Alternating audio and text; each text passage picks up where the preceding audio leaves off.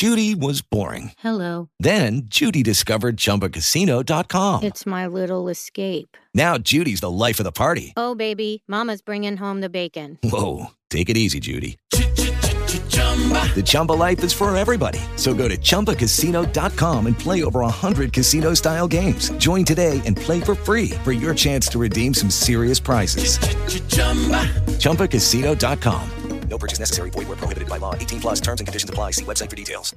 Lucky Land Casino asking people what's the weirdest place you've gotten lucky? Lucky? In line at the deli, I guess? Aha, in my dentist's office.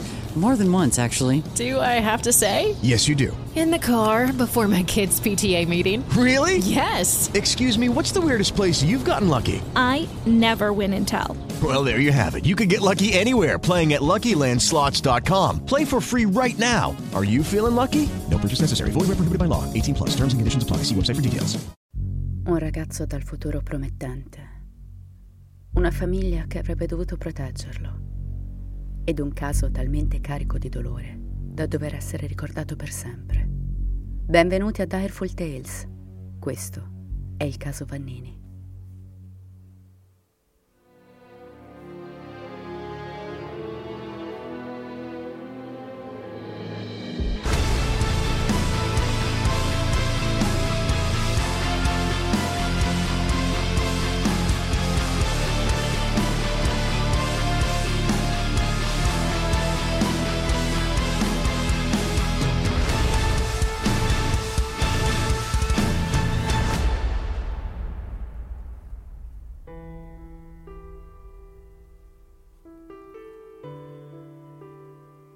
Restare a guardare. Un momento sospeso come polvere a mezz'aria. Un attimo in cui il tempo non esiste. Esiste solo un'immagine in play. Restare a guardare. Come un bambino che osserva una vespa affogare nell'acqua del sottovaso di una pianta. Potrebbe salvarla, ma non lo fa. Osserva.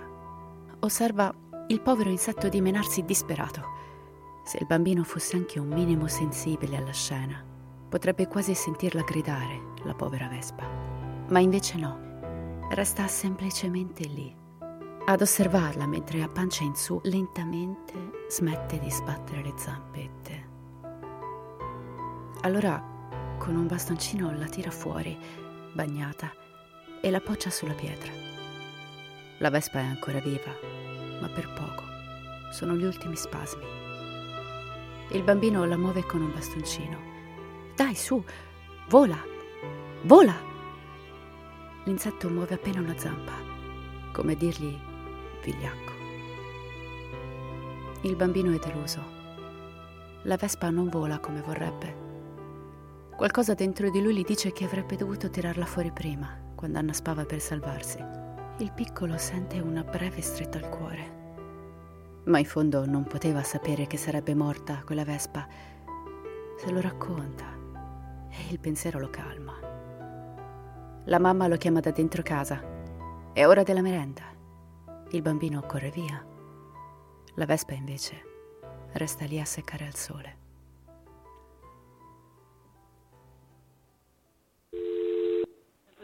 Roma, salve, buonasera. Eh, buonasera, senta, c'è un'emergenza via Arcide De Gasperi da Dispoli. Allora, via Arcide De Gasperi? Sì. La Dispoli, eh? Senta, se vuole lo porto, lo porto io all'Aurea Hospital. Perché? Se mi chiede l'ambulanza gliela sto attivando, perché poi mi dice che vuole portarlo eh, lei da solo? I tempi sono, brevissimi e se mi dà il tempo di scriverlo almeno. Allora, mi dia un cognome sul citofono che c'è scritto? Ciontoli. Ciontoli, quanti anni ha? Che problemi ha? E lui ha 20 anni, e un infortunio praticamente in vasca. Si è, È caduto? Sì, praticamente si è caduto e si è bucato un pochino con un... eh, come si chiama? La- il pettine, quello a punta. E quindi cosa si è fatto? Eh, niente, sul braccio, si è bucato, si è messo paura, un panico. Ma sento che si lamenta. Eh sì, infatti sì. Ma eh, mi scusi, chiedo venia, è diversamente abile? No, no. No, perché sento una voce un po' strana. Il Eh, nome, no, si è un po' il nome qual è? panico. Il nome qual è? Marco Vannini. Quando Marco nasce fuori cade la neve. Un modo che è il cielo di dare il benvenuto a un biondissimo bambino, candido come i fiocchi bianchi. Marina e Valerio Vannini, mamma e papà, sono orgogliosissimi di quel piccolo che abbraccia tutti ed è così curioso del mondo. Crescendo, Marco si appassiona alle moto ed incontra gli anni dell'adolescenza con lo spirito scalmanato che tutti noi abbiamo avuto in quegli anni. Gli amici lo conoscono come il meccanico è lui infatti che ripara i motorini ai compagni di scuola. Qui a Cerveteri, a nord-ovest di Roma, lo conoscono tutti Marco. È quel ragazzo snello, biondissimo. Sembra, sembra un tedesco in vacanza. E mamma Marina ride quando glielo descrivono così il suo bambino. Che tanto bambino non è più, perché il giovane presto ha 18 anni. Ed è proprio ora, in questo abbraccio con l'età adulta, che Marco incontra l'amore della sua vita. Martina. Martina Ciontoli ha la sua età. È una splendida ragazza bionda dagli occhi azzurri. Una principessa timida, dal sorriso appena accennato, nascosto forse dalla propria insicurezza. Una bellezza che sembra provenire dalle fredde terre del nord Europa, ma invece no, Martina è italiana, proprio come Marco. Per lui è subito amore folle. Agli amici racconta di aver incontrato un angelo e di aver perso completamente la testa. I due non perdono tempo e scelgono immediatamente di stare insieme come coppia fissa, conoscendosi man mano. Gli amici restano spiazzati da questa decisione, ma al giovane Marco non importa. Anche Martina è molto presa. I due si chiudono in una bolla fatta di coccole, attenzioni, una porta invisibile che li divide dal mondo esterno, una stanza in cui esistono solo loro e a cui è proibito accedere. Marco fa conoscere la sua amata ai genitori che la trovano bellissima, ma forse un po' fredda e scostante. Eh, sarà solo la timidezza mal nascosta, niente di preoccupante. Le famiglie si uniscono poco dopo, iniziando a passare molto tempo insieme. Da una parte Marina e Valerio, dall'altra Antonio Ciontoli, Maria Pezzillo e Federico, i rispettivi genitori e fratello maggiore di Martina. Al gruppo si aggrega spesso anche Viola, la ragazza di Federico. A vederli insieme si direbbe che la famiglia Ciontolia è perfetta. Agli occhi di tutti il quadretto è impeccabile. Figli educati, diligenti, che si confidano con dei genitori amorevoli e rispettosi. Antonio è un omone dall'aria bonaria. Tende spesso alla spavalderia, ma tutti lo conoscono per il suo gran cuore, che non ha mai fatto mancare niente ai figli. Federico ha preso dal padre. È un ragazzo in gamba con il vizio del voler strafare, eccellere in tutto ma è l'orgoglio dei genitori. Maria è particolare, educatissima, rispettosa, ma trasmette una sensazione strana, come se non ci si potesse completamente fidare di quegli occhi chiari e del ricciolo sempre perfetto. A differenza di Federico, che è un privilegiato in casa, Martina si guadagna un dispregiativo tra le mura domestiche. La pazza. Così la definiscono i genitori perché non si può definire in altro modo una ragazza che a volte mostra atteggiamenti così strani e irrequieti. Forse però è solo l'adolescenza. Martina è rimasta sola a vivere con Antonio e Maria, perché Federico convive altrove con Viola. E forse l'assenza del fratello in qualche modo intacca la perfezione di questo quadro familiare. Ma nulla conta in fondo, ora che Martina ha Marco con sé. I due hanno 18 anni e vivono il loro tumulto adolescenziale lontani da occhi indiscreti. Non frequentano nessuno, non si separano mai. Si cancellano da Facebook, tagliando il mondo fuori. Gli amici di una vita di Marco provano a parlargli. Guarda che così non va. Cioè, ok che sei innamorato, ma hai tagliato i ponti con tutti. Sembra che tu sia sposato da 30 anni. Allenta un po' la presa. Ma Marco non può perché lui e Martina sono collegati da un'enorme e soffocante gelosia reciproca, anche se la ragazza sembra soffrirne maggiormente. Vivono nel costante terrore di essere abbandonati o traditi dall'altro. Marco non è libero di uscire da solo, non può nemmeno andare in palestra senza la giovane, che infatti si siede da una parte e attende che il fidanzato finisca il suo allenamento. Ogni santa volta. Sappiamo benissimo quanto l'assenza di fiducia sia deleteria in un rapporto e sappiamo benissimo che gli amori possono anche finire, si può smettere di amare, si può desiderare un'altra vita, un'altra persona. Succede, soprattutto quando si ha 18 anni e un mondo di fronte a noi tutto da scoprire. E solitamente, per quanto la rottura di un rapporto possa farci soffrire, ne accettiamo le possibili conseguenze nel momento in cui decidiamo di intraprendere un cammino con qualcuno. Ma quando sei adolescente va tutto così veloce, le emozioni passano dalla pancia, il cuore batte più forte e la ragione è l'ultima invitata alla festa. Con il tempo però Marco inizia a risentire dell'eccessiva gelosia di Martina. Inizia a vederla per ciò che è, irragionevole. Durante una vacanza in Sardegna con il cugino, i due innamorati litigano furiosamente davanti alla famiglia, perché Marco ha un sogno importante, un sogno che Martina teme più di qualunque altra cosa. Marco desidera entrare nelle forze dell'ordine, proprio come il padre della sua bella. Lo sogna da sempre e per farlo deve seguire un percorso ben preciso che potrebbe portarlo lontano dalla piccola realtà di Ladispoli, il luogo dove si svolge la nostra storia. Per Marco i sogni sono molto importanti. Sono ciò che ti spingono avanti ogni giorno e lo dice in confidenza anche al cugino. Gli racconta di come non sopporti più la pesantezza di Martina e di come non comprenda la sua rabbia verso questa carriera. Antonio Ciontoli ha detto più volte a Marco di far parte dei servizi segreti e come può un ragazzo così giovane, con un desiderio così particolare, non restarne affascinato? Antonio è un luogotenente della Marina distaccato ai servizi segreti. Per un periodo è stato l'autista del capo di Stato Maggiore Camporini. Ha una posizione di rilievo, una responsabilità importante che non manca di sfoggiare di fronte al giovane. A Marco promette di stare al suo fianco, aiutandolo ad accedere ai concorsi per entrare nella carriera militare e per questo il ragazzo venera l'uomo come un vero e proprio idolo. Lo vede come inarrivabile, intoccabile. Grazie soprattutto alle parole con cui il Ciontoli si riempie la bocca e si gonfia il petto. Marco inizia a partecipare ai vari concorsi. Entra in graduatoria, ma ha un problema al varicocele e Antonio consiglia di ritirarsi. Lo zio del ragazzo, capitano dei carabinieri dell'arma in congedo, sconsiglia questa mossa perché rischia di restare agli atti e per questa ragione creare problemi in futuro ma il cionto gli dice di non preoccuparsi, ma quello penserà lui. E Marco si fida, ma ogni volta che il giovane ci riprova, sembra esserci sempre un problema all'ultimo secondo. Marco prova un altro concorso, che prevede il pernottamento di una notte in caserma. Durante la serata, il ragazzo chiama a casa dicendo di essere stato buttato fuori, in quanto la sua domanda è risultata irregolare a causa di un documento scaduto. I signori Vannini, stanchi di vedere il figlio soffrire, gli consigliano di lasciar perdere i consigli di Antonio e di farsi seguire dallo zio. Marco, demoralizzato, dà retta ai genitori, premendo irrimediabilmente un interruttore letale. Adesso immaginate che posizioni di fronte a voi una sveglia con un countdown. Il display dice 20 giorni. Tra 20 giorni, un battito di ciglia rivoluzionerà tutto. 20 giorni prima, Marco resta a cena a casa dei Ciontoli ma intorno alle 23 chiama a casa dicendo di non aspettarlo. Non tornerà a dormire, si fermerà lì. Il mattino successivo, rincasando, racconta a mamma Marina di aver litigato con la fidanzata e che i ciontoli lo hanno buttato fuori di casa.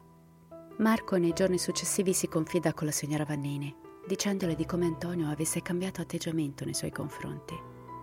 Un venerdì mattina, Marco si reca dallo zio, chiedendogli di essere seguito per quanto riguarda i concorsi ma di mantenere il segreto in quanto non vuole avere discussioni inutili con i ciontoli. Arriva domenica, il 17 maggio del 2015. La famiglia Vannini organizza un pranzo al casale fuori città. Marco non può essere presente, ma Martina viene invitata comunque e partecipa al tavolo conviviale. Si ride, si chiacchiera, tutto è in armonia. Ma ad un tratto lo zio dice qualcosa, qualcosa che fa scattare una molla nel cuore di Martina. Non è niente di diretto, ma la giovane capisce che Marco si sta facendo aiutare dalla famiglia per partecipare ai concorsi, invece di seguire le direttive di Antonio. La notizia, tenuta nascosta, la manda su tutte le furie. Marina se ne accorge e per la prima volta alza la testa e le dice con calma ma onestà che come lei anche Marco ha diritto di inseguire i propri sogni e raggiungere i propri obiettivi. Suo figlio deve essere libero di vivere la sua vita come ritiene giusto e se purtroppo il signor Ciontoli non è in grado di aiutarlo, è giusto che il ragazzo cerchi supporto nello zio, visto che anche lui è nell'arma. Martina diventa paonazza. Cambia immediatamente atteggiamento. Si ammutolisce, mangia velocemente e se ne va di fretta. Rientrando a casa, Martina è una furia. Si getta sul letto, piange e scrive immediatamente a Marco. Venerdì sei stato da tuo zio. Marco vede il messaggio ma non risponde. Non ha voglia di affrontare l'ennesima discussione. Ma Martina non si ferma. Gli scrive altri messaggi rabbiosi che il ragazzo continua ad ignorare. È proprio stanco di quell'atteggiamento. Poi la bionda adolescente sembra calmarsi ed i toni cambiano. I messaggi successivi chiedono solo come organizzarsi per la cena. Così Marco le risponde e le dice che la raggiungerà a casa sua per cena. È stanco Marco.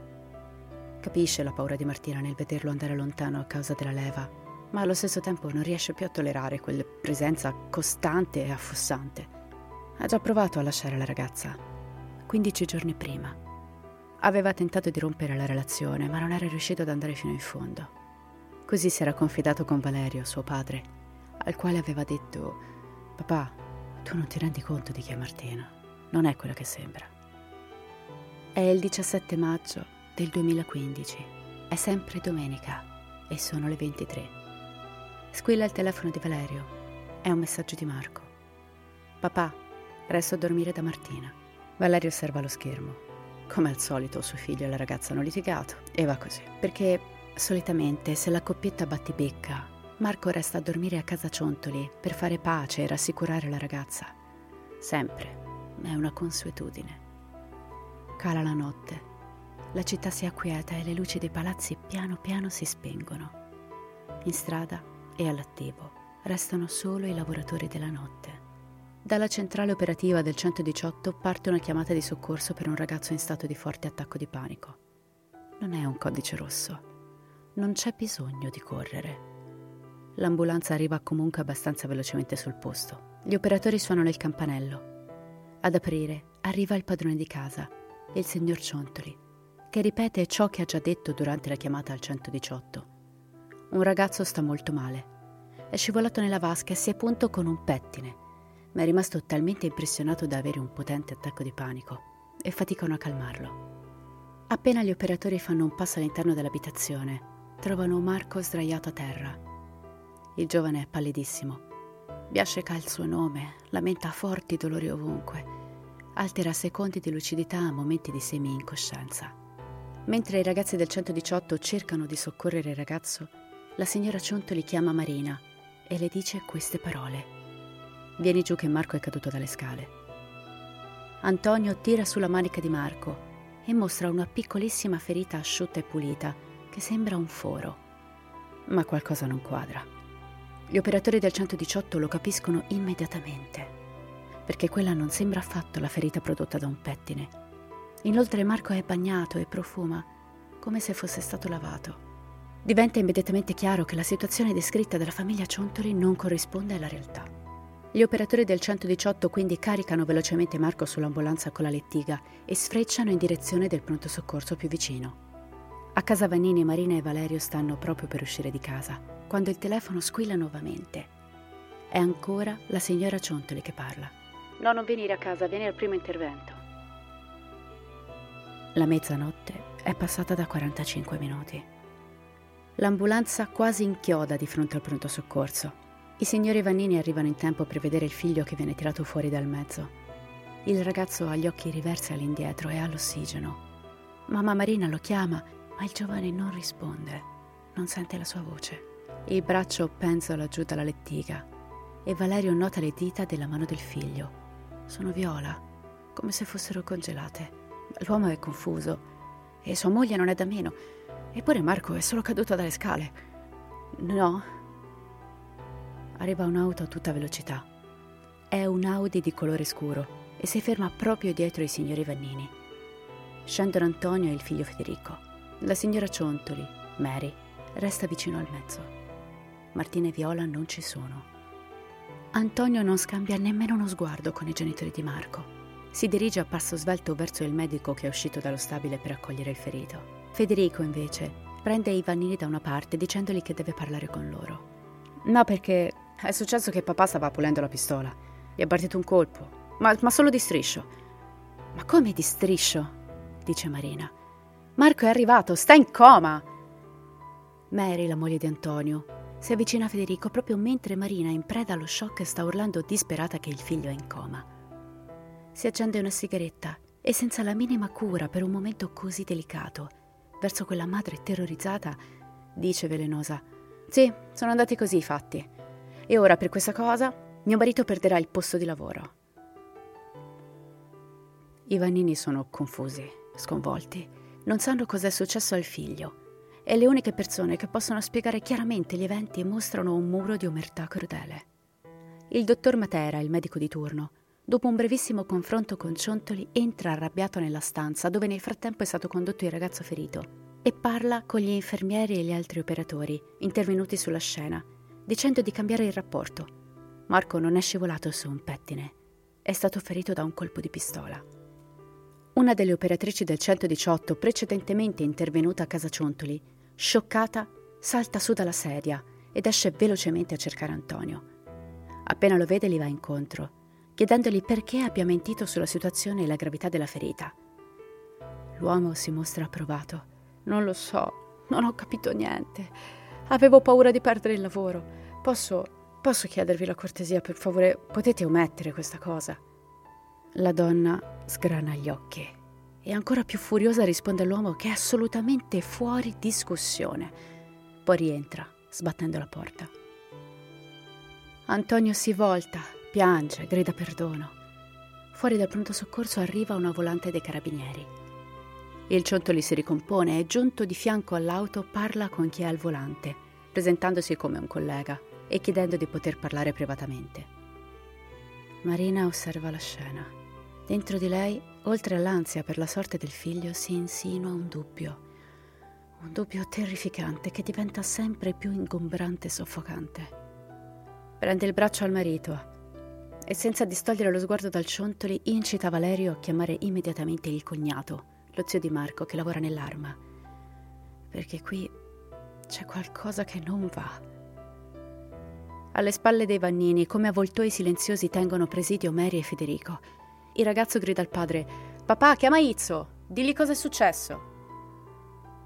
Izzo è il comandante della stazione di Radispoli ed è anche un amico della famiglia Ciontoli. Sono le 1.18 quando il medico chiama la centrale per il soccorso. Alla signora Vannini viene chiesto perché sono state effettuate due chiamate al 118. A quanto pare una è stata disdetta, la seconda invece è stata attivata in codice verde. Marina cade dalle nuvole ovviamente, ma Federico interviene dicendo di essere stato il primo a chiamare, ma che nessuno ha creduto alle sue parole. Nel caos arrivano Martina e Viola. Lucky Land Casino asking people what's the weirdest place you've gotten lucky? Lucky? In line at the deli, I guess? Aha, in my dentist's office. More than once, actually. Do I have to say? Yes, you do. In the car before my kids' PTA meeting. Really? Yes. Excuse me, what's the weirdest place you've gotten lucky? I never win and tell. Well, there you have it. You can get lucky anywhere playing at LuckyLandSlots.com. Play for free right now. Are you feeling lucky? No purchase necessary. Void where prohibited by law. 18 plus. Terms and conditions apply. See website for details. La bionda fidanzatina va verso Marina e dà la stessa versione di Federico e Mary. Mentre papà puliva le pistole è partito un colpo di pistola, ma, ma guardami, lo vedi come sono tranquilla? Non succederà niente, dai, abbracciami. Marina non capisce, ma stringe comunque la giovane. Dallo stabilimento esce un infermiere che informa i presenti di recarsi al vicino ospedale Gemelli, in quanto il ragazzo sta per essere trasportato là in elisoccorso. I Vannini senza esitare saltano in auto e arrivano a destinazione in meno di dieci minuti e attendono, ma l'elicottero non arriva. Tentano di capire la situazione, poi gli dicono di tornare indietro perché c'è stata una complicazione. Marina ha sempre più il cuore divorato dall'ansia, ma tenta di calmarsi. Nel frattempo al pronto soccorso, Marco è stato caricato sull'elisoccorso, ma dopo pochi secondi dal decollo il velivolo discende nuovamente sulla piattaforma di partenza. E c'è solo un motivo per il quale il pilota possa scegliere di compiere un'azione del genere. La defibrillazione d'emergenza. La famiglia Vannini torna anch'essa al primo intervento. Sul luogo ci sono i carabinieri e non passa nessuno. È arrivato anche lo zio di Marco, che riesce a entrare solo grazie al suo titolo e alla conoscenza con alcuni brigadieri che presiedono l'ingresso. All'interno lo accoglie un collega Appena chiude la porta lo abbraccia e con dolore gli comunica che suo nipote Marco non ce l'ha fatta. L'uomo grida dal dolore, grida così forte che le sue urla corrono fuori l'edificio. Marina le avverte e realizza. Tutto il teatro che è la vita si spegne. Marco è morto. La donna sviene dallo shock. Poco più tardi i signori Vannini vengono accompagnati all'interno dell'edificio per il riconoscimento del corpo. Mamma Marina deve essere tenuta su perché è troppo debole. Ed eccolo lì, il suo bellissimo figlio, sdraiato come una statua di marmo freddo su quel lettino. Pallido, la donna vorrebbe stringerlo a sé, ma non può toccarlo. Valerio è distrutto. Tutto ciò che conta non esiste più. È finito tutto.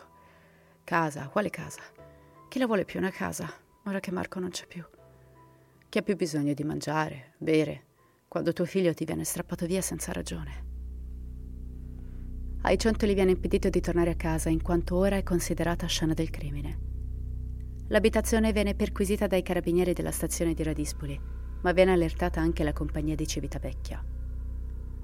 I militari controllano, fanno foto alla scena e sul momento i risultati sembrano convalidare la versione della famiglia Ciontoli. Antonio, Martina e Federico vengono sottoposti al test dello stab, uno strumento di rilevamento delle tracce da polvere da sparo. Quando viene esplosa una cartuccia, si formano microparticelle di piombo, antimonio e bario che si disperdono nell'ambiente andando a fermarsi sugli indumenti. La quantità di particelle indica la vicinanza di un individuo allo sparo. Il sopralluogo dei carabinieri a Casa Ciontoli è brevissimo, solo sei ore, un tempo decisamente troppo breve per poter controllare a fondo una scena del crimine. Inoltre la casa non viene posta sotto sequestro. Due errori gravissimi, da considerare ancora più importanti visto che la reale dinamica che ha portato alla morte di Marco è sconosciuta. Il capitano Garofano chiede di effettuare dei prelievi nel bagno e in altri locali dell'abitazione, servendosi anche dell'utilizzo del luminol necessario a capire se il sangue sia presente in altre stanze o sia stato lavato. Nella pistola non si trovano impronte né tracce biologiche, ma l'arma è stata toccata, tecnicamente da Antonio e Federico. Si ipotizza la polizia dell'arma prima della consegna agli inquirenti. L'inquinamento delle prove è evidente. Le pistole vengono trovate fuori dal bagno insieme al bossolo del colpo esploso. Nel frattempo la gente a Radispoli parla, si confronta, mormora questa storia puzza di marcio. Nelle testimonianze dei ciontoli ci sono troppi buchi e forse l'arma dei carabinieri sta proteggendo Antonio in quanto collega. Perché non sono scattate le custodie cautelari?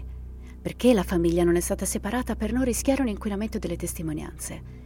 Per tutto il tempo i ciontoli restano uniti e come dimostrato da alcune intercettazioni registrate dalle telecamere di sicurezza della caserma di Civitavecchia, i membri presenti la notte della tragedia si accordano sulla versione da raccontare.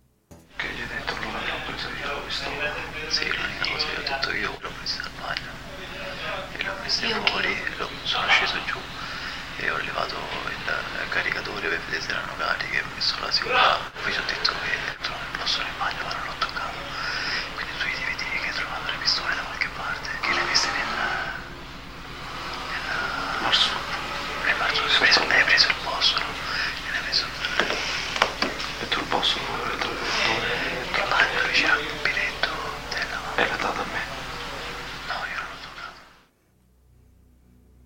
È il 18 maggio e sono le 16.30, quando sul divanetto, seduti uno accanto all'altro, ci sono Antonio, Federico e Martina.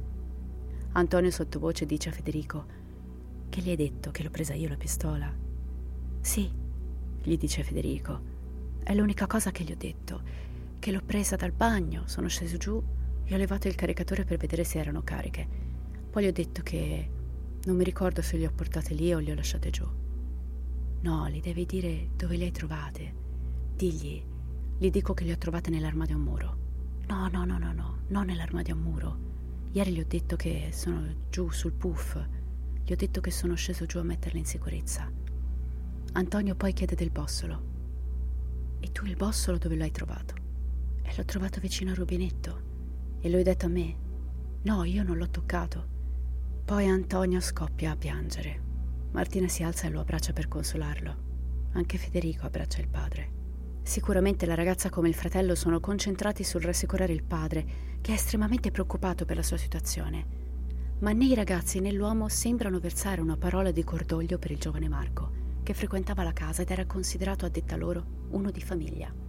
Solo successivamente, quando arriva anche Viola, Marco viene menzionato. Le intercettazioni durano cinque ore e per quanto in diversi momenti ci siano abbracci, incitamenti al coraggio e lacrime, nessuna viene versata per il povero Marco. Sono le 18. Alessandro Carlini, cugino di Marco, chiama Martina per chiederle ancora cosa sia successo. All'uomo la giovane dice di non essere stata in bagno. Federico di fianco a lei ascolta la conversazione. Poi durante l'intercettazione si sente Martina sussurrare tra le lacrime. Io ho visto papà quando ha puntato la pistola a Marco e lui è diventato tutto bianco. Papà gli ha detto, lo vedi, ti sparo. E poi è uno scherzo. E lui gli ha detto, non si scherza così però.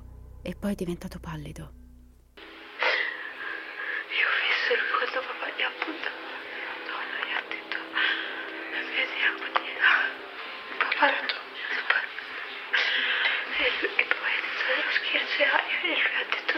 scherza così. Ed è diventato pallido. Arriva il giorno del funerale, il 21 maggio del 2015 a Cerveteri. Martina con le amiche stringe un cuscino a forma di cuore con su scritto Ti amo. Non si avvicina agli amici di Marco, non si avvicina a Marina e Valerio. Resta in disparte e forse è meglio così per tutti. Marina è distrutta dal dolore e l'ultima cosa che vuole vedere è la famiglia Ciontoli. In paese si continua a vociferare sull'accaduto e questa storia così carica di omertà e segreti sembra non voler lasciare le strade della città, come se i palazzi stessi restino fermi ad attendere la verità sulla morte di Marco. Alcuni vicini di Casa Ciontoli testimoniano e parlano di ciò che hanno avvertito quella notte. Ricordano delle urla, come di una lite. Intorno alle 23.10 una vicina sente discutere in lontananza. La voce di Martina. Era lei che urlava e dopo un po' un botto. Dopo non sente più niente per un po'. Poi le grida strazianti di Marco che urla mamma, forti e continue. Un altro testimone racconta che due giorni dopo la tragedia ha ricevuto la visita inaspettata della signora Ciontoli, andata ad informarsi su cosa avessero sentito quella terribile notte. Il vicino trova quella mossa strana, così decide di registrare la conversazione. L'uomo dice di aver sentito Marco dire scusa Marti, ma Mary lo interrompe subito dicendo no, dice scusa Massi, scusa Massi, il titolare del bagno dove lavorava come bagnino. L'uomo si sente quasi insultato della sua intelligenza e chiede alla donna cosa diavolo c'entrasse in quel momento il datore di lavoro, ma Mary insiste ripetendo che non era Marti, ma Massi, la persona invocata tra le grida. Il 2 ottobre del 2015 iniziano le dichiarazioni davanti al pubblico ministero, che parlando con Antonio lo esorta a dire la verità una volta per tutte. Marco stava facendo il bagno, perciò era seduto nella vasca chiedendomi di vedere l'arma perché lui era fissato. Io le armi le avevo nel marsupio. Nel movimento il marsupio mi stava per cadere e mettendo la mano sotto ho praticamente stretto l'arma che avevo impugnato e mi ha partito il colpo. Fermi. Stiamo parlando di un militare che vive in casa con la propria famiglia. Per quanto possa non essere estremamente esperto di armi come dice, è sicuramente a conoscenza delle dinamiche di base del funzionamento delle pistole. È dunque difficile pensare che possa aver conservato le armi con il cane armato, considerando il fatto che in quella casa sono presenti i suoi cari. È molto strano. Inoltre, a detta degli esperti della balistica, è impossibile armare la pistola senza notare la presenza di una pallottola all'interno. La beretta da cui è partito il colpo letale, per sparare ha bisogno di essere scarrellata, ovvero è necessario tirare indietro la parte superiore della pistola così da caricarla. Nel momento dello scarrellamento, la parte della beretta che contiene i colpi diventa visibile e questo permette di vedere perfettamente all'interno se ci sono pallottole o meno. Infatti, il PM non se la beve. Per poter sparare con la beretta utilizzata dal Ciontoli è necessario inserire il caricatore, così da portare la cartuccia nella camera del corpo, scarrellando e preparandola per il colpo. Ciontoli realizza di aver dichiarato qualcosa di ridicolo con la storia del marsupio. Così quando riprende l'interrogatorio, dopo essersi consultato con l'avvocato, ritratta. Ho impugnato, convinto fosse scarica. Per gioco ho fatto finta di sparare e mi è partito il colpo. Ma anche qui le cose non tornano perché, come abbiamo appena detto, per sparare è necessario scarrellare. E se si scarrella, il proiettile è visibile. Gli amici di Marco parlano con Federico, il quale giura che il ragazzo non ha mai chiesto aiuto ma quando giorni dopo la telefonata al 118 di quella maledetta sera viene resa pubblica, le grida di Marco si avvertono chiaramente. 18 Roma, salve, buonasera. Eh, buonasera, senta, sono un'emergenza via Arcide De Gasperi da Dispoli. Allora, via Arcide De Gasperi? Sì. La Dispoli, eh? Sì. Senta, se vuole lo porto, lo porto io all'Aurea Hospital. Perché? Se mi chiede l'ambulanza gliela sto tirando, perché poi mi dice che vuole portarlo eh, lei da solo? più che altro. I tempi sono, br- brevissimi e se mi dà il tempo di scriverlo almeno. Allora, mi dia un cognome sul citofono che c'è scritto? Ciontoli. Ciontoli, quanti anni ha? Che problemi ha? Eh, lui ha 20 anni, eh, un infortunio praticamente in vasca. Si è, È caduto? Sì, praticamente si è caduto e si è bucato un pochino con un, eh, come si chiama, la- il pettine, quello a punta. E quindi cosa si è fatto? Eh, niente, sul braccio, si è bucato, si è messo paura, un panico. Ma sento che si lamenta. Eh sì, infatti sì. Ma eh, mi scusi, chiedo venia, è diversamente abile? No, no. No, perché sento una voce un po' strana. Il Eh, nome, no, si è il nome qual in è? panico. Il nome qual è? Marco Vannini. Prego? Marco Vannini. Può darsi anche che l'ambulanza praticamente lo disinfetti, allora dipende da... Il Ah, beh, certo, c'è chiaro. uno squarcio, c'è un taglio, cosa c'è? C'è un buchino, Un buchino? è andato in panico e... Ma si- sta urlando, ma si è sentito male? Eh, sì, è andato in panico. Panico è questo. Ok, le sto attivando un'ambulanza, va bene? La seconda telefonata al 118 fa venire la pelle d'oca. La tranquillità del ciontoli è disarmante. Tutto questo mentre Marco vicino a lui si lamenta in stato confusionale. E l'altra cosa terrificante, che personalmente mi riempie di rabbia, è la voce della mamma di Martina, Mary, che dice basta, così a zittire il povero Marco. Sta urlando, ma si è sentito male? Eh, 18 aprile 2018. Inizia il processo alla famiglia Ciontoli per Marco, morto dopo tre ore di agonia.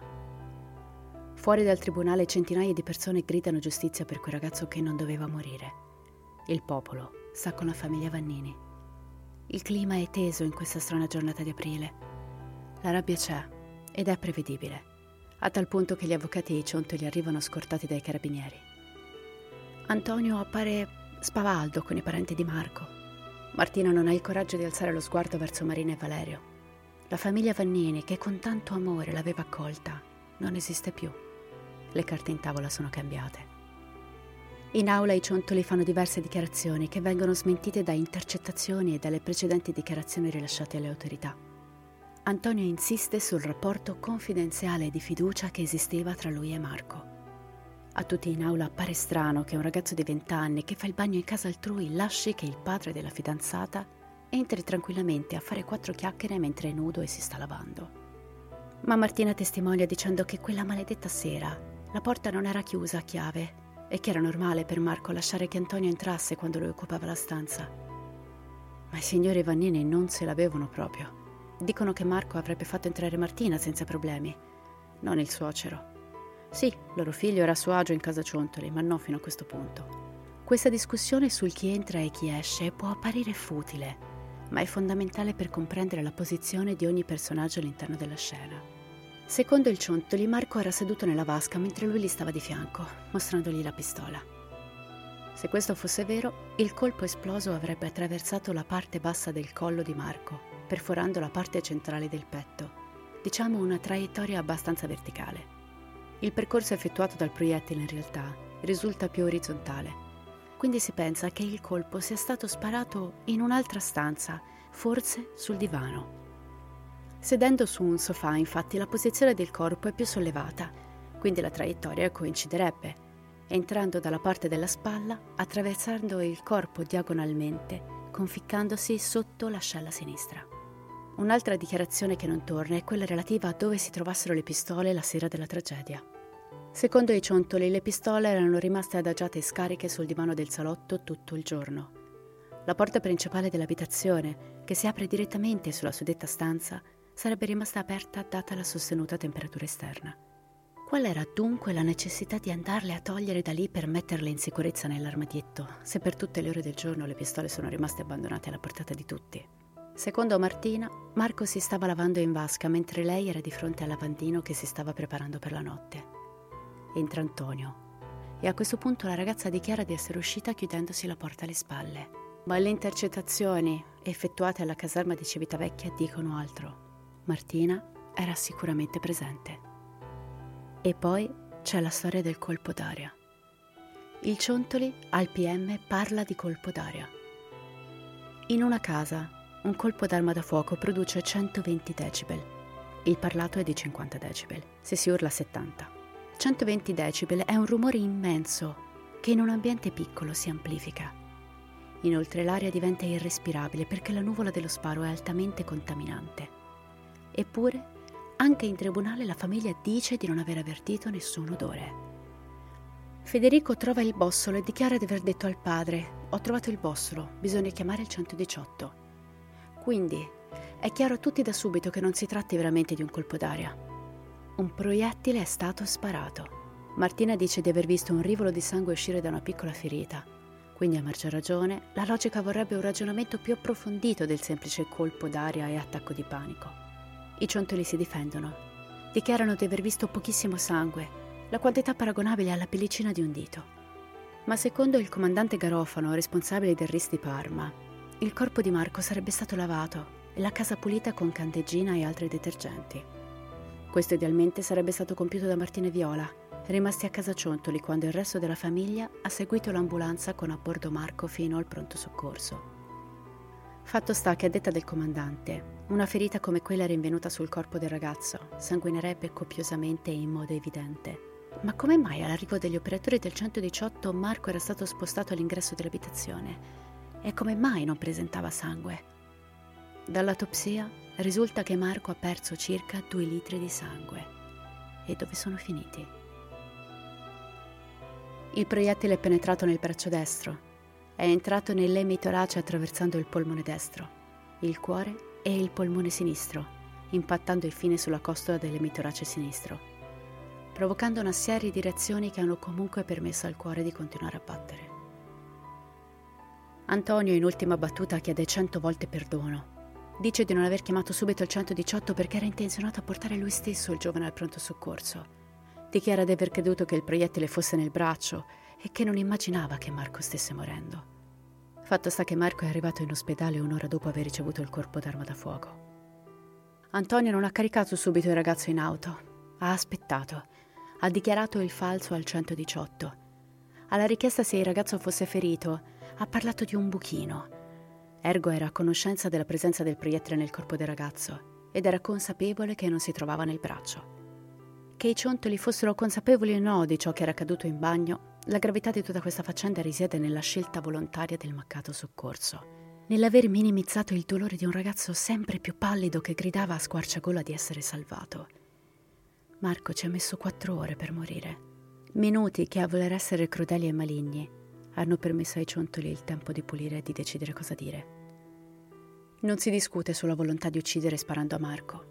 Su questo non si può dibattere, ma certamente su ciò che è accaduto successivamente. La pesante coperta della negligenza, la mancata empatia e la menzogna hanno fatto sì che Marco morisse.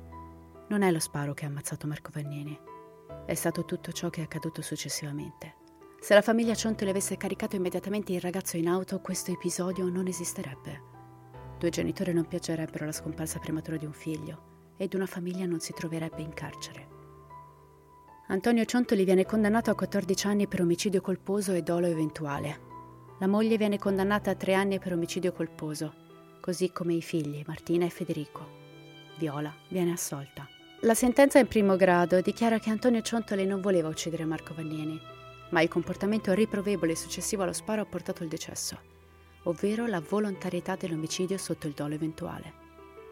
Martina, Federico e Mary ricevono tre anni di reclusione in quanto si ritiene siano stati ingannati dalle affermazioni di Antonio la sera del dramma. Viola, in quanto esterna alla famiglia, non viene ritenuta responsabile. Ma le cose possono cambiare. I Vannini non sono molto contenti. Si attende il successivo processo e forse la giustizia per Marco arriverà, dice Marina speranzosa. Ed invece, il 29 gennaio del 2019 è un giorno funesto per la giustizia italiana. In nome del popolo italiano, la prima Corte di Assise d'Appello di Roma, visto l'articolo 605 del Codice di procedura penale, che determina per Antonio Ciontoli la pena in anni 5 di reclusione. Revoca applicate dal primo giudice a tutti gli imputati condannati ai sensi dell'articolo 33 del Codice penale. Conferma nel resto l'impugnata sentenza. Condanna gli imputati esclusa Viola Giorgini alla rifusione delle spese di costituzione della rappresentanza locale in favore delle parti Antonio Ciontoli condannato a 5 anni. Revoca delle pene accessorie. Confermati tre anni per Martina, Federico e Mary. I Vannini sono sconvolti, incazzati. Parte un applauso di vergogna in aula.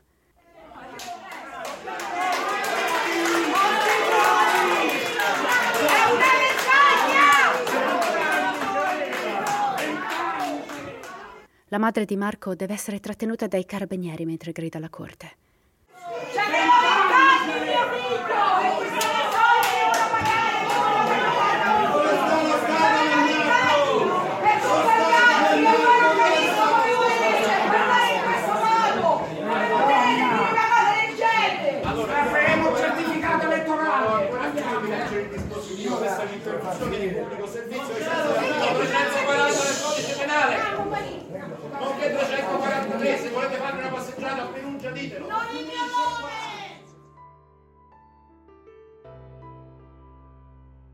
Viene minacciata di denuncia dal giudice, ma a Marina non importa più niente.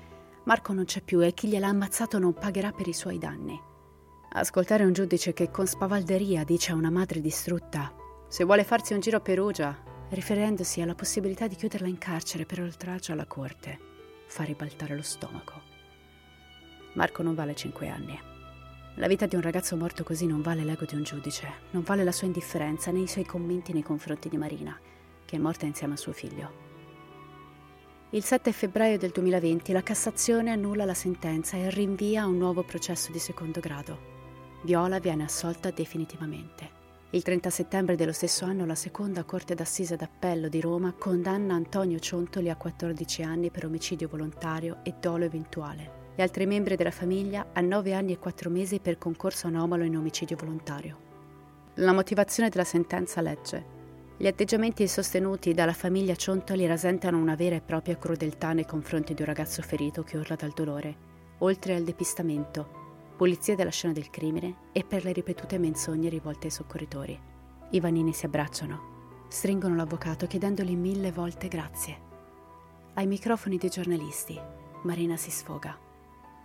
La, la, la giustizia esiste, esiste, esiste e non dovete mai demordere, cioè dovete sempre, dovete sempre lottare. Quanto ci mette un proiettile ad attraversare la canna di una pistola, esplodere ed impattare contro un corpo umano? Un battito di ciglia. Adesso vorrei che provaste a concentrarvi proprio su quel movimento, il battito delle vostre ciglia. Non forzatelo, non rallentatelo, semplicemente osservate il suo ritmo naturale. Siamo talmente abituati da non far caso a questa meccanica del nostro corpo. E ora vi chiedo, cosa vedete nell'istante in cui sbattete regolarmente le ciglia? Adesso probabilmente mi direste, vedo nero, perché vi state concentrando sull'osservare con attenzione ciò che le vostre palpebre stanno facendo. Ma normalmente no. Normalmente non sapreste rispondermi perché è un movimento talmente rapido da essere impercettibile. Rapido come un fulmine. Rapido come 370 metri al secondo. Questa è la velocità con cui la vita può ribaltarsi completamente. Ci avete mai pensato? Sicuramente sì, ma riuscite a credere che possa farlo in un modo così maledettamente rapido? 370 metri al secondo e l'intera esistenza non sarà più la stessa. Soprattutto se intorno a voi non avete nessuno a soccorrervi, ma un muro di menzogne e crudeltà. E così restate a seccare al sole. Il bambino corre a fare merenda e la vespa resta lì. come se non fosse mai esistita. Io spero che questo episodio vi sia piaciuto. Vi ricordo che trovate tutte le info e i link ai nostri social visitando il sito direfultales.com. Io vi ringrazio per la compagnia e vi aspetto al prossimo episodio. E come sempre, restate spaventati.